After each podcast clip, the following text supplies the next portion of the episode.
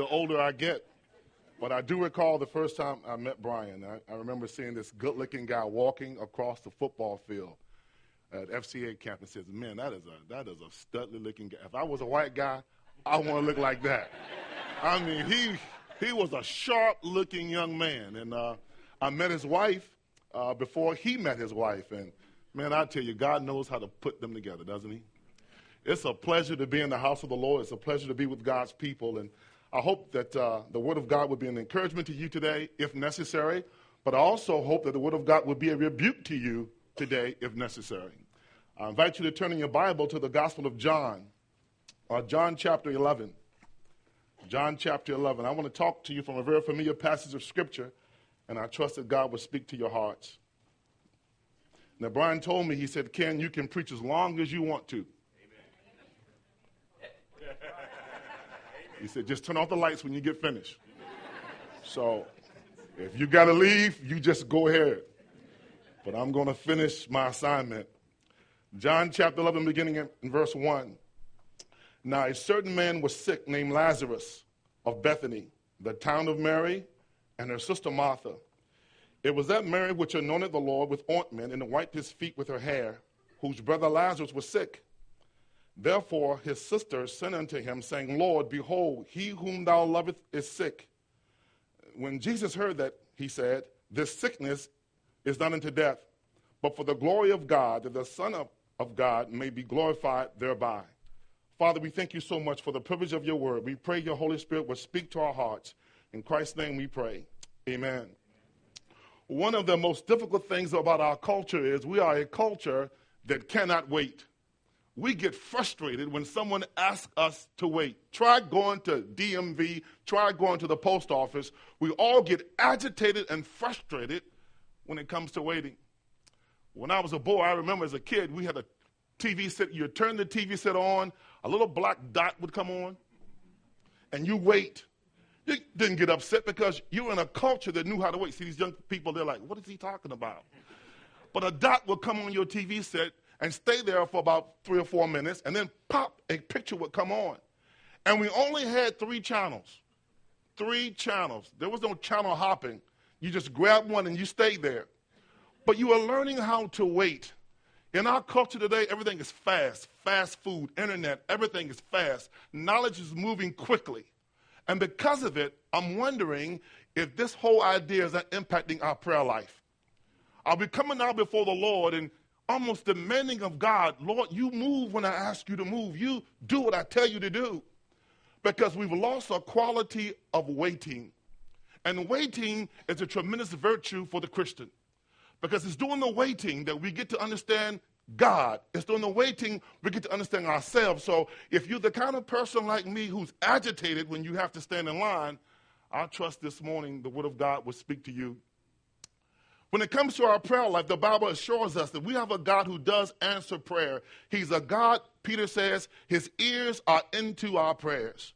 What a tremendous blessing that we can know that we can get on our knees and we can pray. And the God of the universe, the God who created us, he hears us. You try to get Barack Obama on the telephone and see what happens. You're going to hold for a long time, but you can speak and God will hear you. And the Bible says to us there are many examples of people in Scripture who prayed and God heard and God moved. The Scripture says that the men of God began to pray. Elijah prayed and the rain stopped for three and a half years. He prayed. Hannah prayed, and the Bible says God made her womb fruitful because she prayed. Because when people of God begin to pray, God begins to move. Joshua prayed, and the sun stood still. The Bible says that the church began to pray, and Peter was delivered from prison. Paul and Silas began to pray, and the earth began to quake. And the Bible says this man, this God, was about to kill himself because God was moving in answer to the prayers of his people. He's a God who answers prayer. But the Bible also says for us, he gives a promise to us in our generation.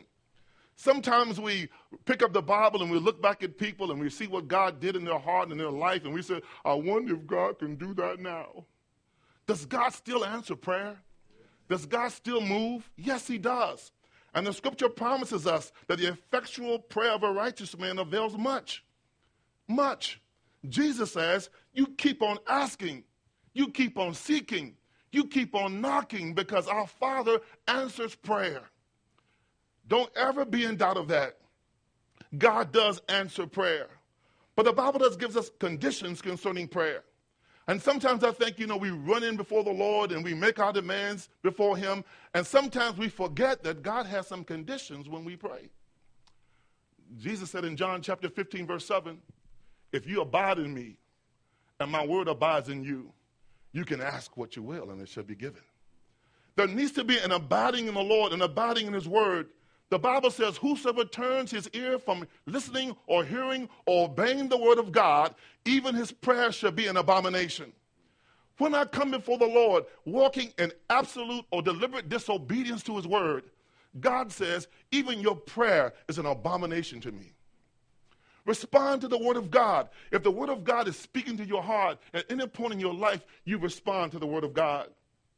The Bible says we should be praying according to His will. If we ask anything according to His will, we have this certainty that He hears us. See, the big issue in prayer is not Ken Watson's will. The big issue in prayer is for Ken Watson to find out God's will and get in line with it. And John says, you can be assured that when you do that, God hears your prayer. James says, understand, you must always understand your motive when you pray. James says that some of us, we pray to heap lust upon our own selves, to meet our own needs, to gratify ourselves. We become the number one agenda. The Bible says that we should be fruitful before we go to the Lord. Jesus says, You didn't choose me. you didn't choose me. I chose you. And I sent you to have ministry. And I sent you to be fruitful, that your fruit should remain, and that God the Father may answer your prayers. If you are a praying person, you've got God's attention. But when we talk about the promises of God and the movement of God through prayer, there is no promise that says that God has to answer that prayer in a certain time frame. I don't know if it happened here, but back in South Carolina, do you have Domino's pizza? Domino's made a claim. You order a pizza from us, and we'll get it to you within an hour. If we don't, you get your pizza free. They stopped it because so many delivery boys were wrecking their cars trying to get the pizza to your house. They gave up that promise. Well, God is not Domino's. God doesn't say to you, if you pray to me, I'm going to answer that prayer in one hour. As a matter of fact, the scripture says that we are in need of patience that after we have obeyed the will of God, we might receive his promises. God requires of his people to be patient. Patient. You know, having six children, there was a phrase we always hear it. I know if you have had a child, you've heard this phrase. Are we there yet? No! When we get there, I'll let you know. Are we there yet? Are we there yet? Impatient. Children can be impatient, but so can the people of God. We can be impatient waiting for the Lord. So I want to ask the question what happens when God makes us wait? What happens when God makes us wait? And sometimes your wife may make you wait. I don't know what they're doing in there all that time, but they can make you wait. Sometimes your children can make you wait, and you may get frustrated. But what happens when God makes you wait? How do you respond? We go back to the passage of Scripture. We have the circumstance before us. It's a circumstance of prayer here in John chapter 11. In John chapter 11, we have this man named Lazarus. He has two sisters, Mary and Martha. And they're very much concerned. They're concerned because their brother is sick. Not only are they concerned that he's sick, they're concerned about the fact that Jesus is not there with them. And so this person, Lazarus, is in need of healing. And I want you to notice in the passage of Scripture, the Bible says the one that Jesus loved was sick. In other words, the condition of Lazarus did not negate the fact that Jesus loved him. The condition of Lazarus was not inconsistent with the fact that Jesus loved him. Oftentimes in our lives, when things become difficult, any kind of pain, any kind of problem, we begin to question does Jesus really love me? I was in Big Stone, Gap, uh, Big Stone Gap, Virginia, several years ago. It's a coal mining town, and I went to preach at a friend's church. He says, One of my best men has stopped coming to church. I said, Why? He said, The mine closed down. He's hardened his heart against God. I said, Give me his address. I want to go and talk to him. I want to share with him the word of God and encouraged him that just because the mine had closed up, God had not closed up that God could still bless him and God could still use him and God wanted him in the local church. Well, that night he came back to church. Even in my own congregation, one of, one of my best elders, he lost his job. And I was talking to him one day. He says, Pastor Ken, I don't know if God really loves me. And I said to him, Are you kidding? The Bible says that God so loved the world that he gave his only begotten Son. That includes you. He loves you. The Bible says that he demonstrates his love towards us in that while we were yet sinners, Christ died for us. He loves you.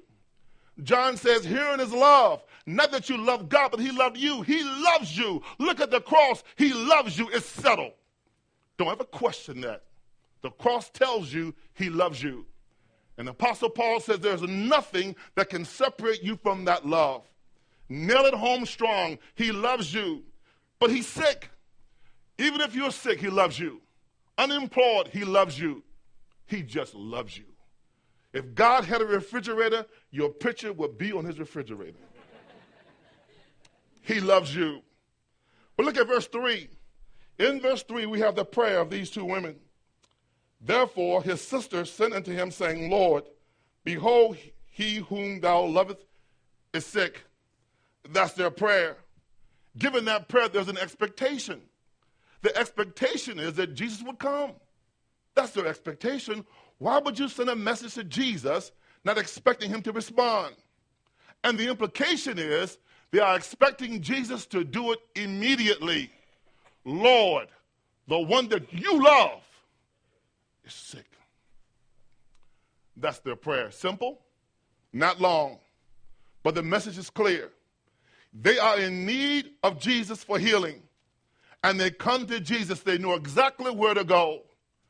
And one of the problems of today's church is we go everywhere sometimes but to Jesus. Take it to Jesus. Take it to Jesus. He has the answer to your problems. They knew where to go. But as we go on the passage in verse 6, we see the response of Jesus.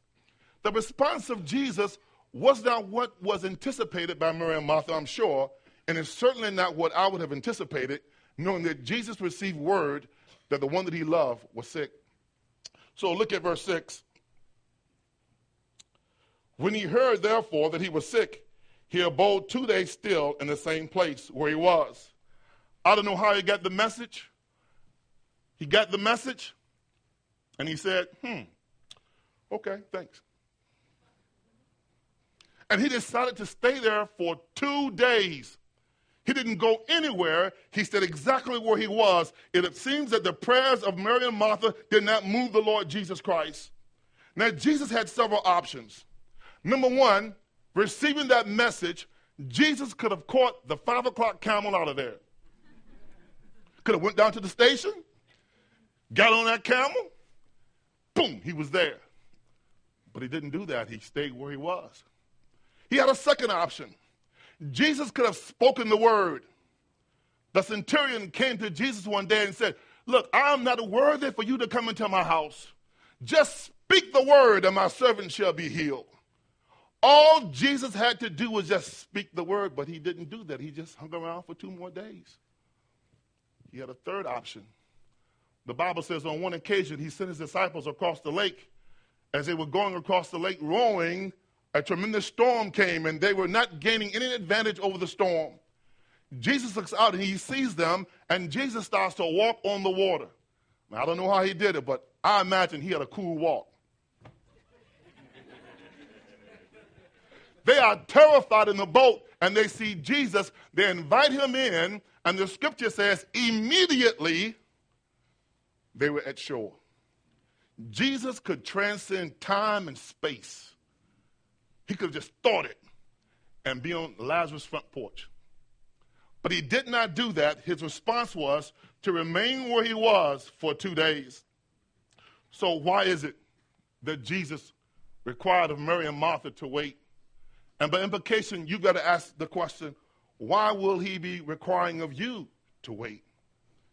I think we have some, some insights from the passage of scripture that's before us. Let's look at verse 4.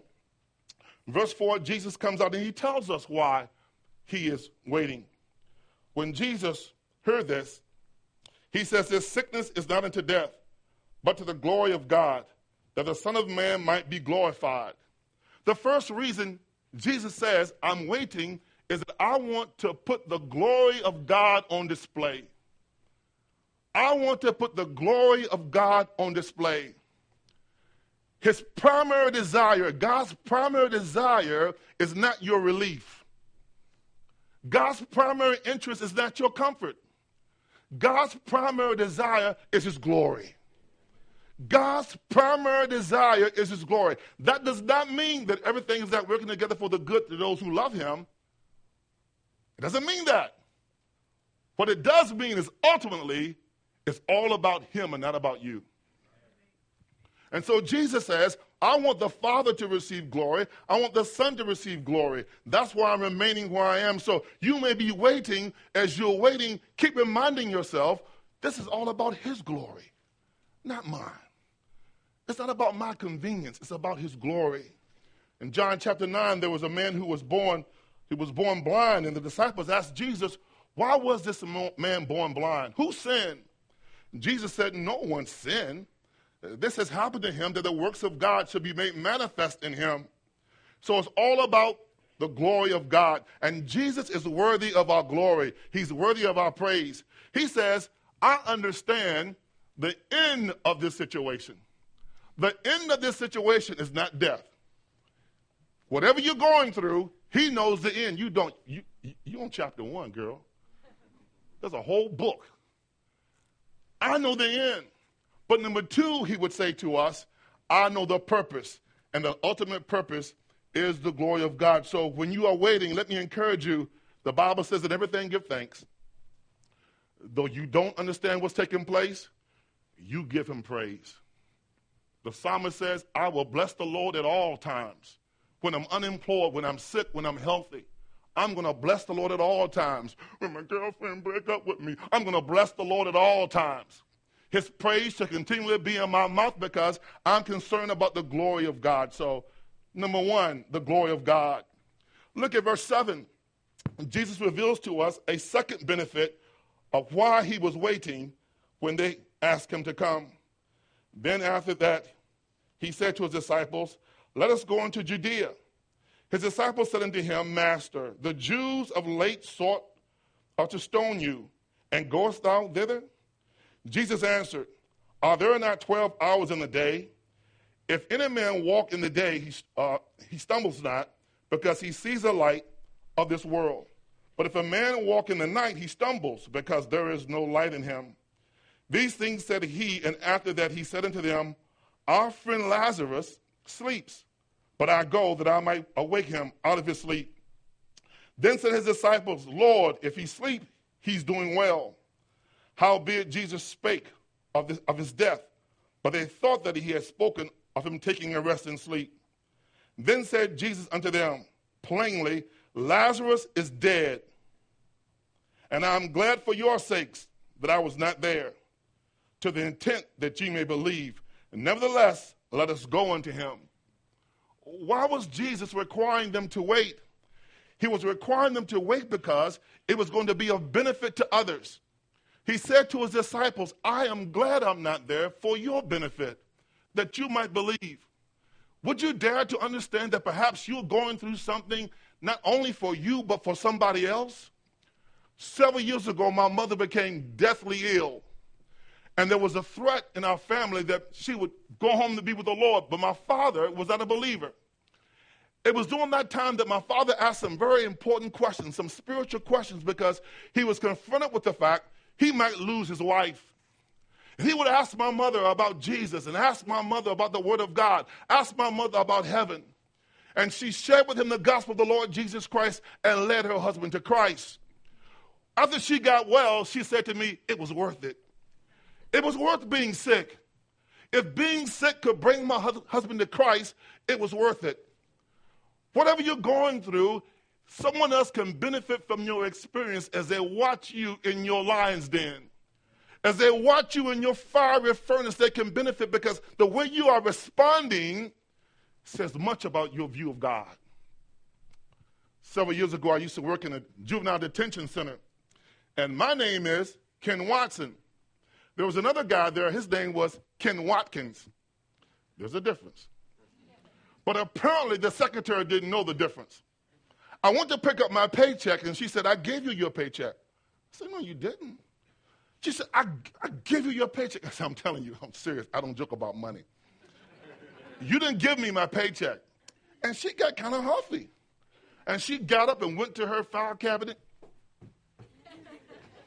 pulled out her files, and she turned and she said, Oh my goodness, I gave you a check to Ken Watkins. I called Ken Watkins. He had gone to his bank, and they cashed my check. Can you believe that? I did not know there was a coworker standing there watching me in the midst of all of this. Of this. So I said to the secretary, Well, whatever you got to do, just do it. Don't worry about it. It's fine. I went down the hall on the wing that I was working on. This guy came behind me and he said, Ken, you got to be a Christian. You got to be saved. So why would you say that? She messed up your money and you didn't get angry? That became the door for me to share the gospel with him. If he had watched me cursing her out, getting angry with her, the opportunity would not have existed. Whatever you're going through is not just for you. The disciples will be benefiting from this because they will understand who Jesus really is. And so we have the third reason, perhaps, that the Lord Jesus Christ began to wait. Look at verse 17. Verse 17. Then when Jesus came, he found that he had lain in the grave for four days already. Now Bethany was near unto Jerusalem, about 15 furlongs, and many of the Jews came to uh, Martha and Mary to comfort them concerning their brother. Then Martha, as soon as she heard that Jesus was coming, went and met him, but Mary sat still in the house. Then said Martha unto Jesus, Lord, if thou had been here, my brother would not have died. But I know that even now, whatever you will ask of God, God will give it you. Why did Jesus wait?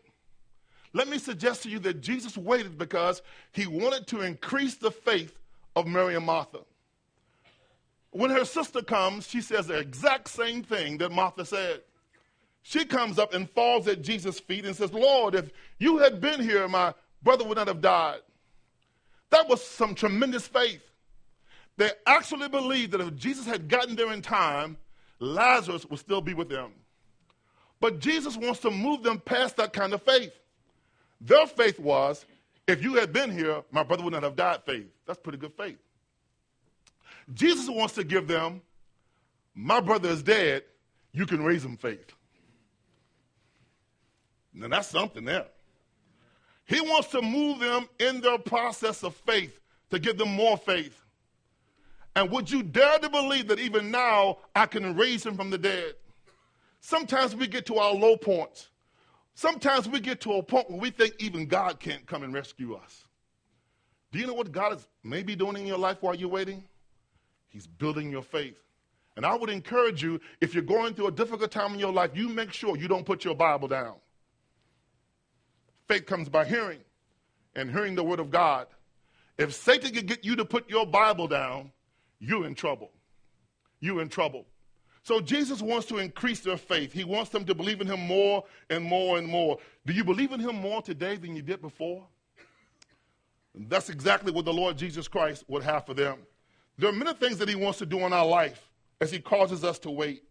You know, the scripture says that he wants to give us ministry. The Bible says he comforts us in all of our trials, all of our tribulations. You know why? That we might comfort others. It's possible he's holding back because he wants to give you a ministry. A dear lady in our church, husband just left her. And I watched her as she went through this. And I said to her, spend time in your word, pick up an ink pen, and just write.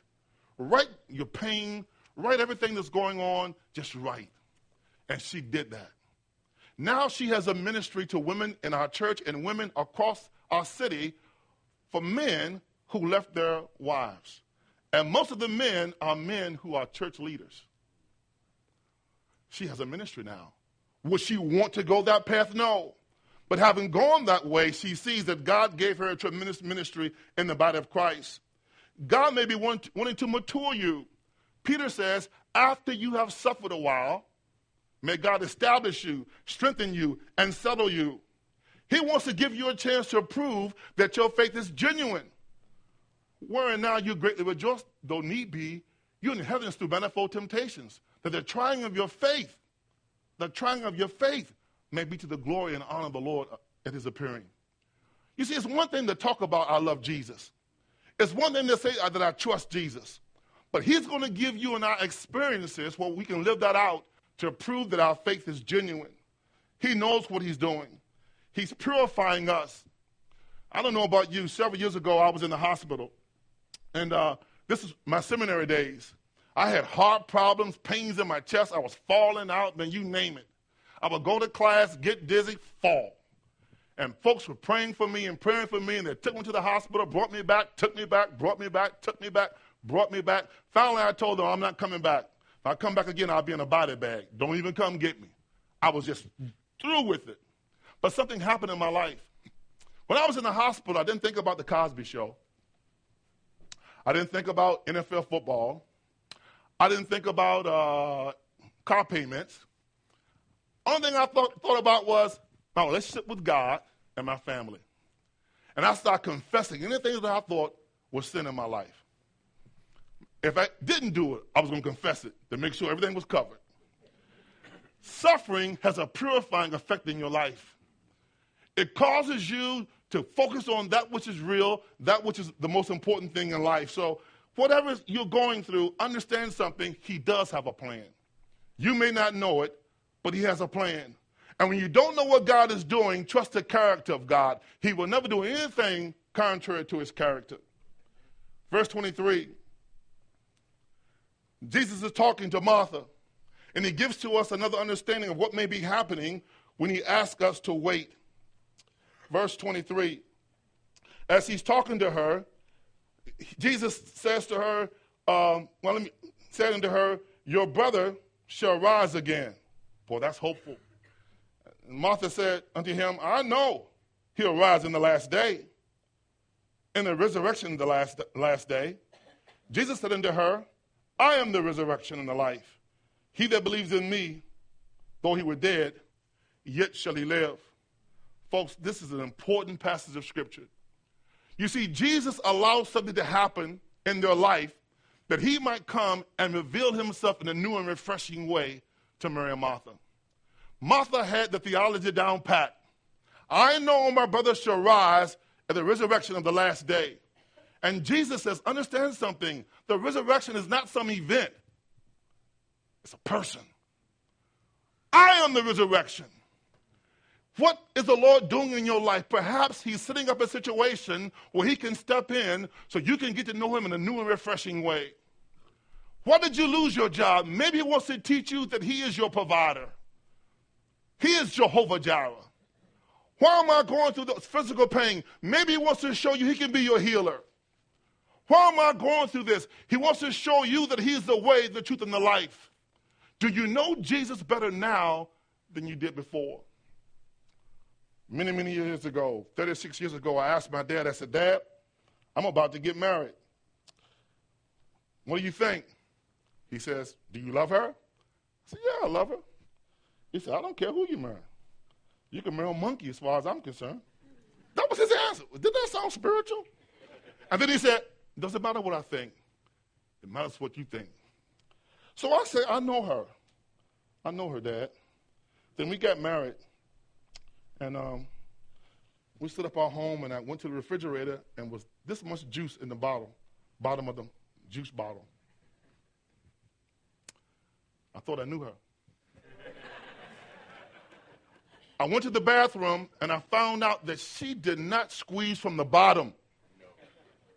No, she squeezed from the top. She never told me that during our dating time, you are a top squeezer.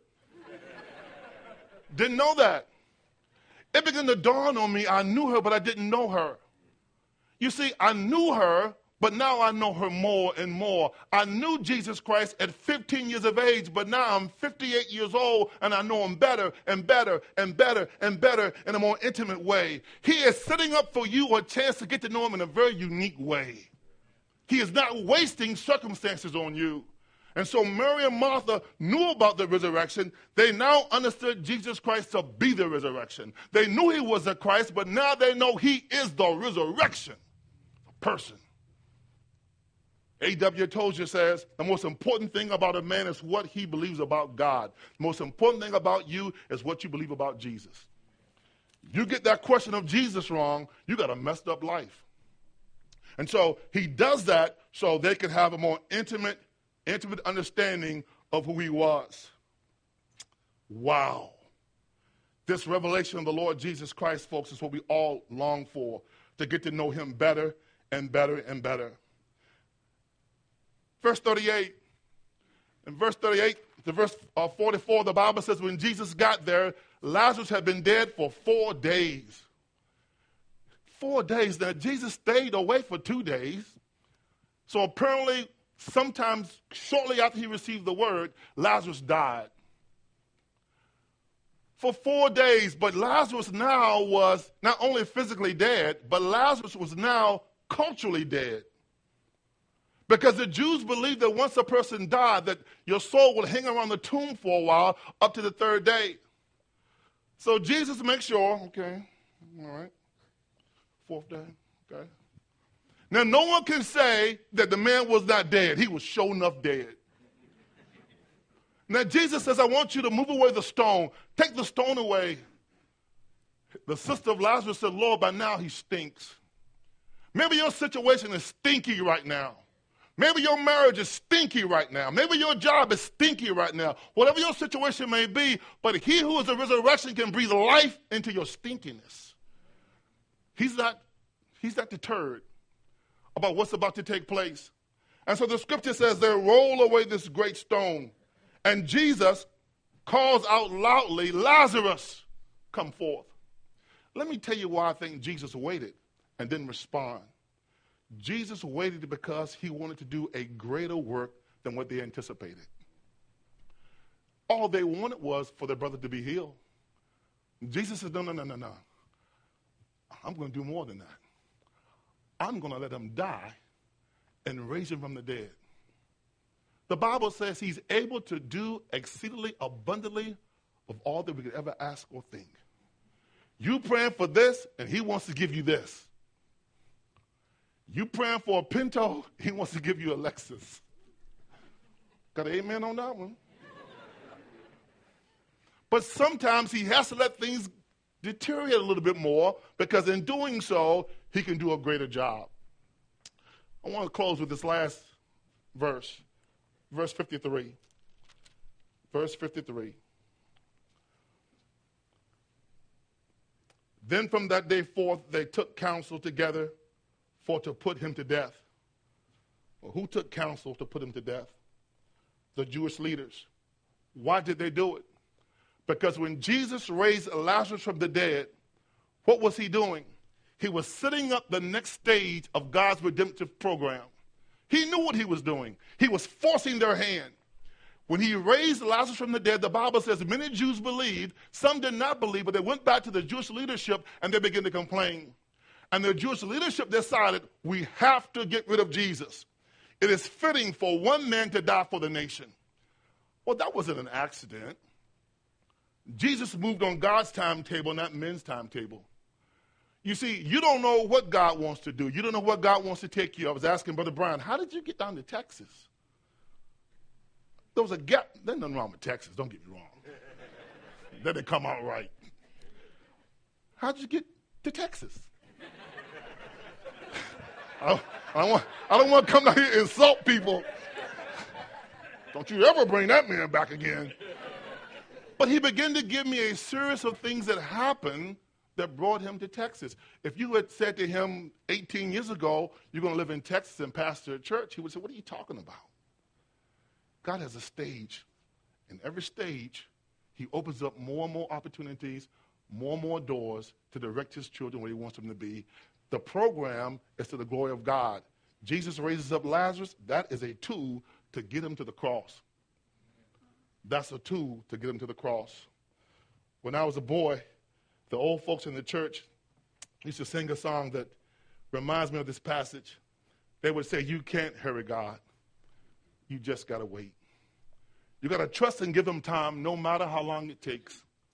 He's a God that you can't hurry. He'll be there, just don't worry. He may not come when you want him, but he's right on time. Mary and Martha could give that testimony. He did not come when we wanted him, but I'm here to tell you he's right on time. Whenever he shows up, he's going to be on time. The Bible encourages us wait on the Lord. Wait on the Lord. Wait.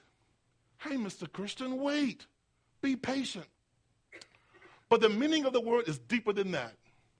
That word wait means to wrap yourself or to twist yourself. It means to wrap yourself around something stronger. You see, this morning, if I were talking to this beautiful young lady here, see, you're beautiful. You didn't know that, did you? I'm here to tell you, okay? If I gave you a piece of thread, could you pop it? Say, yeah. it's thread, okay? You could pop it. You could, right? If I took that same piece of thread and wrapped it around a steel cable, and I said, break it. Could you break it? No. You messing up my sermon. No, she couldn't break it. she couldn't break it.